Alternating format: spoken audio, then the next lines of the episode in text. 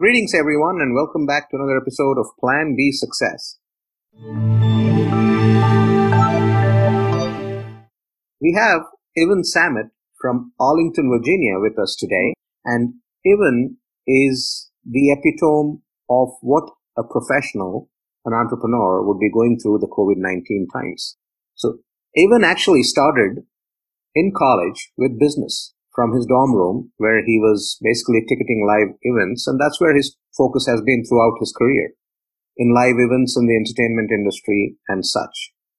And he's seen ups as well as downs, especially during the COVID-19 times, when around March timeframe, his business got hit pretty drastically, and then he had to reinvent himself to keep up with the times. We'll find out about his struggle, his story, and his triumph from Evan. Welcome, Evan.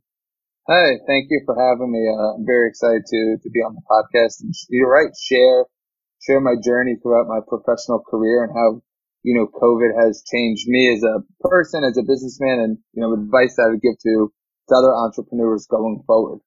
Awesome. So why don't you, in your own words, Evan, tell us a little bit about yourself and where your entire professional journey started? So I started my business my sophomore year from my dorm room at Quinnipiac University, and I just started buying and selling tickets to different live events throughout the country. Early on, I was able to kind of notice that there was a shift happening in the music industry. People were buying albums less and less. People were buying individual songs less and less. And the real way for artists to make money was to go out on the road and play live shows. So I looked at the business and I said, it's really, you know, trending up. And I took everything I had in, you know, my savings, which was around $5,000 to $6,000, and decided to invest it all in this business. Going to concerts has always been something that was a passion of mine. So I thought, you know what, might as well try to start a business that I loved and have, you know, passions for. So, you know, over time, I just slowly grew the business, you know, with very little to no outside capital, and just kept reinvesting every dollar in, every dollar out. I sold it, every dollar right back into the business. And, you know, just through a lot of hard work and growing slowly, I was able to get acquired in 2018 by another competitor in the business. And then, you know, around 4 months after that, I went to go work for a startup in the live entertainment space, who was looking to do what I was doing, but just on a much bigger scale. And it turned out to be a tremendous, you know, decision for me. I really helped grow the music and the Broadway of that company. And we went from around 5 employees, I was employee number 5 or 6, to around 32 to 33 employees at the time of COVID, and having the best success we ever had as a company and looking to grow. And then COVID hit around St. Patrick's Day weekend in March, and it's changed, you know, my professional life forever. No, that's pretty interesting what you said in terms of your first taste of entrepreneurship. When you actually started in your dorm room, and you did say that you sold that aspect of your business, what was your journey like? Was it smooth, or did you face any obstacles? What do you remember of the time? So, you know, I guess one of the good things about starting a business at, you know, 19 years old is, you know, you don't really have that much responsibility. You know, I was a college student, but, you know, life was, you know, relatively simple.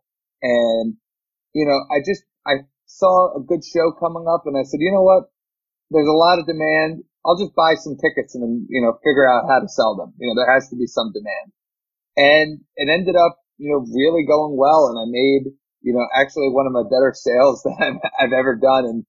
And then I decided to take time and say, you know what, if I'm going to try to do this business correct, let me really, you know, learn the ins and outs of entertainment, concerts, bands, promoters, how the whole industry works.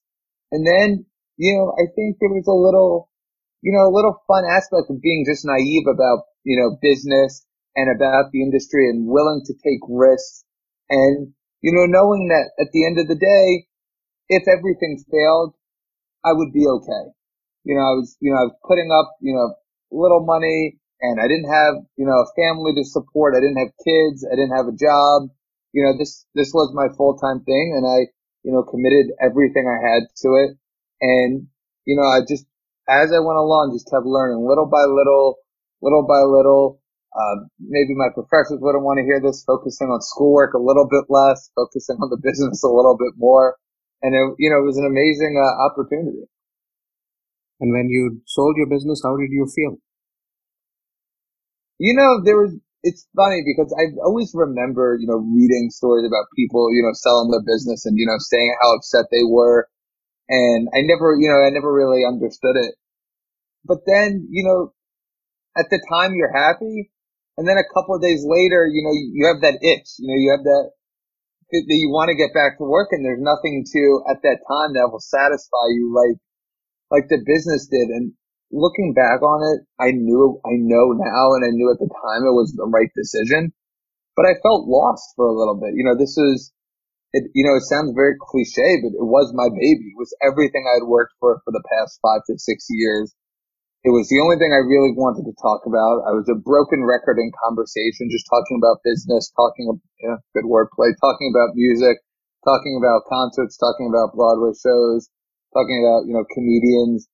And, you know, I felt the day after I sold it, you know, I felt ready to get back into the business again, you know, and just try to learn more and be better than, you know, I was in my own company, and see new heights that I could reach. And you did in the other venture that you were a part of until COVID hit. Yeah. So a key investment group, you know, I really came in and I was able to take the knowledge and the skills that I had and really paired up with a company that had much better back end operations than I did. I think a mistake that entrepreneurs make is, you know, they try to be really secretive about their business early on because they feel that, you know, someone's going to rip off their idea or make their idea better and keep going at it.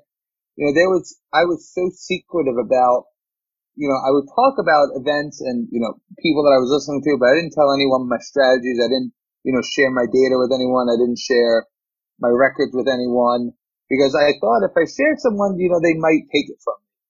And when I realized I'd hit a certain point where my business was just flatlining, and, you know, I was able to pair up with this company that had much better back-end operations, much better technology, and I was able to take, you know, what they put in place and the knowledge I had and hit sales numbers that I was hitting sales, or as a company, we were doing sales numbers in a month to 2 months that I was doing in a year. And had I never, you know, at the rate that I was going at business that I found, that I never would have hit those numbers because my eyes were never even opened to what back-end operations look like. Mm-hmm. And then when things changed after COVID hit, what was the initial reaction? You know, it's going to come as so, you know, I'm saying this now and we're filming this in November, but it took me and I think the people around me longer to accept COVID than, you know, probably other people did. I mean, we were saying, okay, whatever, we'll be on a hiatus for 2 months. You know, let's look at our inventory. Let's see what we need to move quickly. I mean, if you told me in March that there wouldn't be another concert or live event, you know, a large scale in all of 2020, I would have told you you're crazy. You know, I'm a big tennis fan myself. I'm a big, you know, Wimbledon guy. They had never missed a year of Wimbledon, essentially. And, you know, I think it took me a long time to take it for, you know, to really accept what was going on. And then once I did accept what was going on, you know, we tried to go into, you know, crisis mode. And I think, you know, we tried to shift the lever too far and say, okay, you know, let's get rid of everything we have. Because, you know, at the time in April, you know, it seemed like the world was ending. You were never going to go out to eat at a restaurant again. You know, you were never going to see friends if they didn't, you know, live with you. You didn't never going to see family again unless they were in your apartment or house. And then, you know, slowly but surely things started, you know, signs started pointing in the right direction a little bit.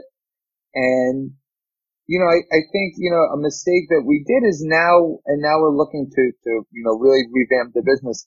As we're trying to pick, you know, avenues of business that we have developed from knowledge in the sports business and the concert business, and how can we, you know, monetize that in more efforts than just, you know, ticketing? Is there cards that we could do? Is there, you know, signings that we could do? Or is there memorabilia that we could, you know, buy and sell? Are there vintage items that we know because of how important these shows were in the past that in the future those are going to be worth more?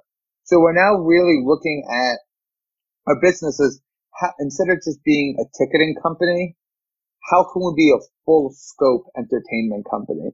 And excuse me, that's been really, you know, taking up a lot of our time now. And, you know, it'll be good for us just in case, for whatever reason, there is another shutdown that we don't see coming, or there's another halt to live events. We'll be able to pivot and still keep the company very successful. Awesome. Awesome. What's your take on what businesses should be doing now that we know more about COVID and how long this can draw on? I mean, I think the most important thing that they should be doing is they should be planning a plan B for their original business. So, you know, I've been working with, you know, someone right now who owns a gym. And, you know, gyms are just starting to reopen again and get back into it. But I told them, I said, they need to, you know, have another avenue of income, whether it's, you know, virtual personal training or, you know, workouts that they can do online that, you know, for people that might be uncomfortable coming back into the gym. You know, I'm working with someone right now who owns a great restaurant in DC and a good friend of mine, and their mac and cheese is delicious. And I said, you know what, you should figure out how to box it up and sell it in supermarkets. You know, have it, in a sense, a pivot to where if your restaurant, if they shut down dining again, or, you know, people are afraid in future winters to come to indoor dining, they can be able to buy your products in supermarkets or buy your products elsewhere so you can keep having sales. So the most important thing that I think entrepreneurs should do right now is figure out what you're good at and what either A, you're passionate about, or what, you know, what separates you from other businesses, and try different ways to monetize that in case your main focus takes a hit. So in your own case, right, in your personal case, you always depended on a job. How have you seen yourself evolve over the months? How have I seen myself evolve? You know, it's I never have ever taken, you know, a step back from work before. Like when I had, you know, when I sold my business, I tried to jump right in and look for something else. And, you know, when COVID hit, you know, I really decided to take a step back and analyze, you know, I should find, you know, just different things to do and, you know, other things to do besides work. Work has always been my life. It's, you know, if I wasn't working, I was talking about work, and I never had given myself an opportunity to explore passions besides the entertainment space. I went from, you know, starting an entertainment company to working for a company.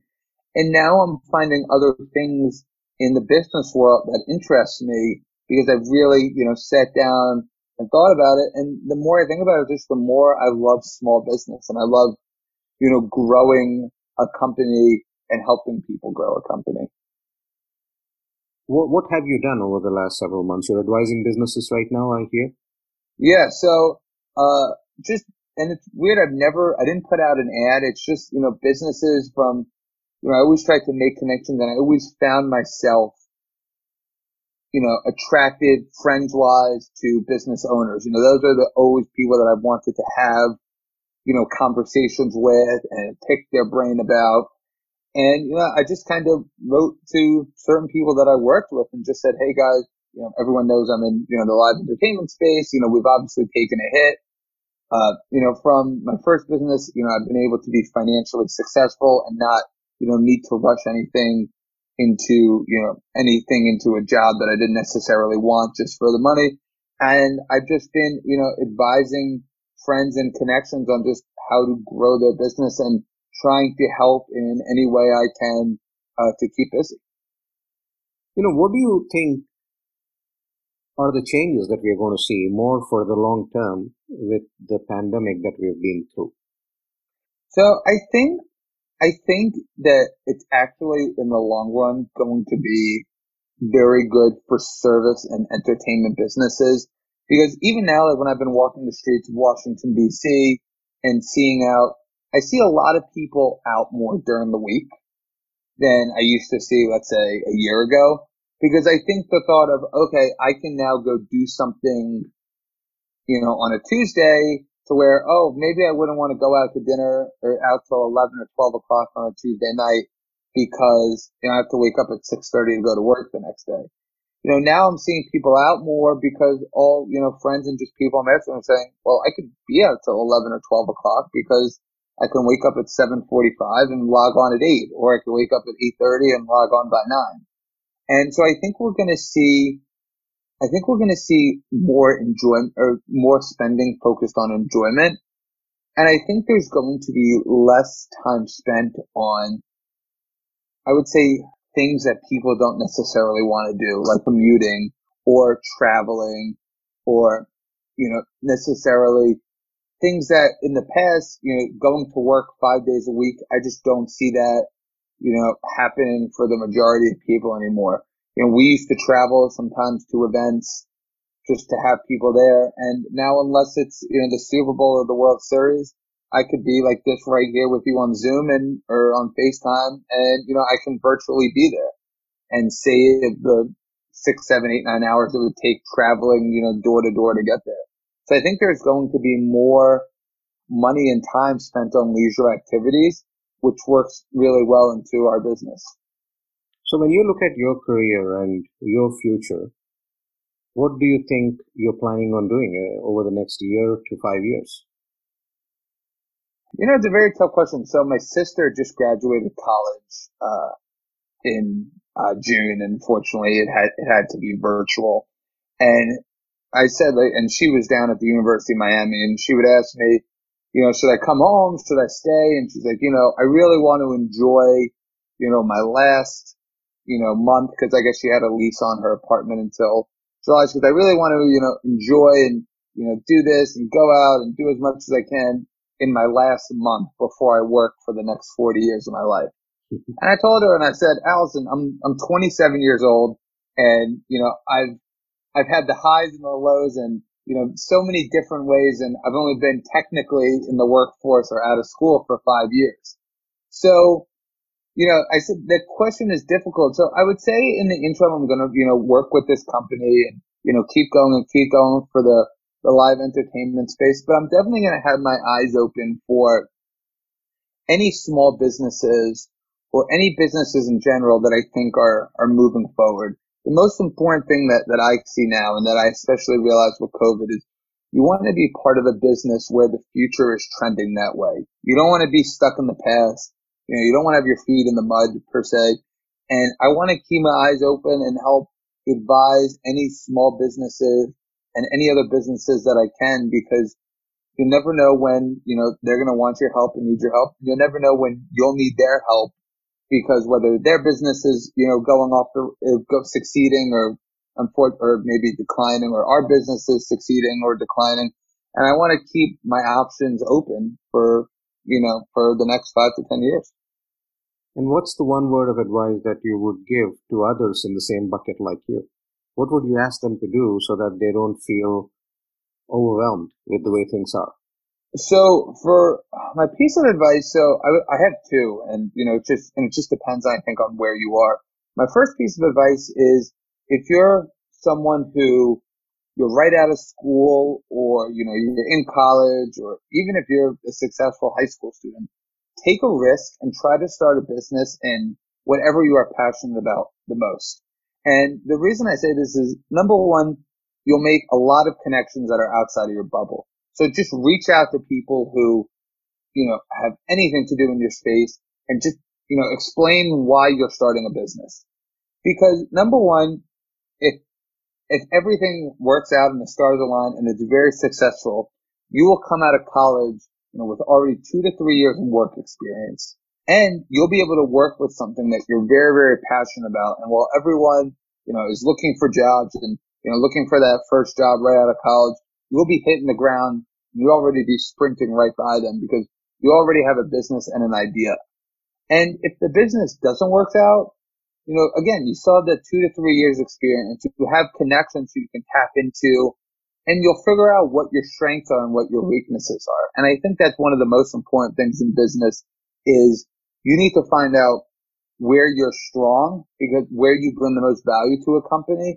And when starting a company, you need to figure out where you're weak, because that's who you need to hire. You need to hire people that specialize in areas where you're weak.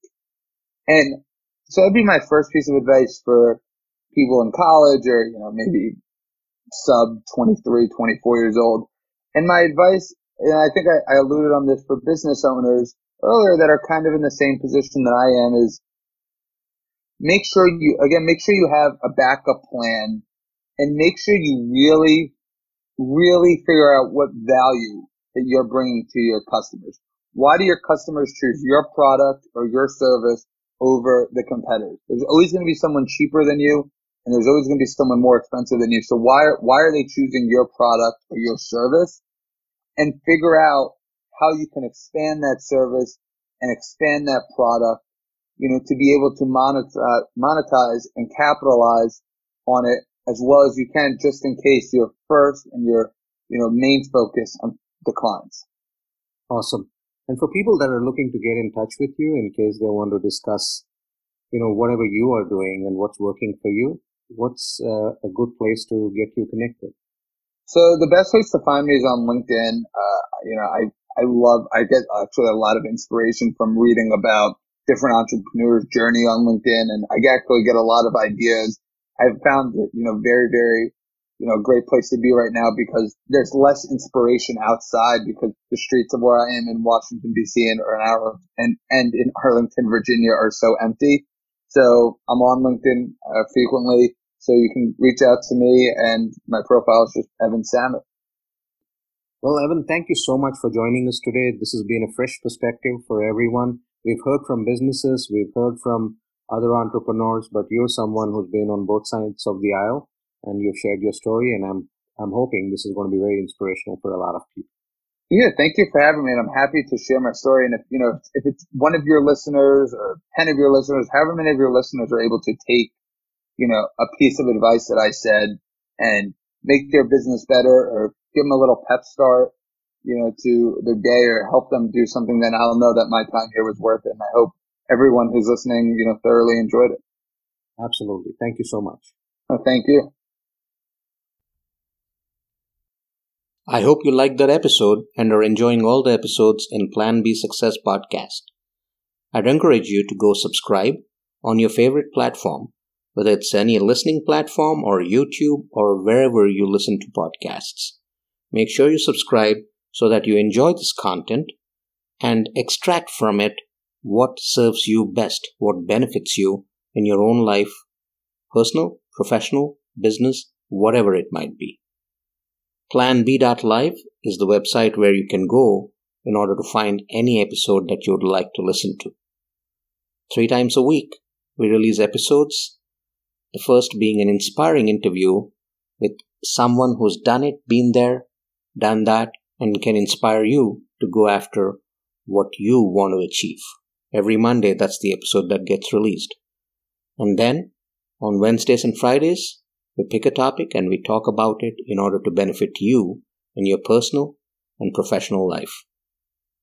At the same time, if you're someone who's interested in learning more about these concepts, if you're someone who's interested in podcasting as well, go check out planbsuccessschool.thinkific.com. That's where all the online courses are. You can learn and benefit from them there as well. There's a bunch of free courses. There's a bunch of paid courses. Start with the free ones. Get to learn what you aspire to learn. And if you want to delve deeper, then you can sign up for the other ones. Thank you very much.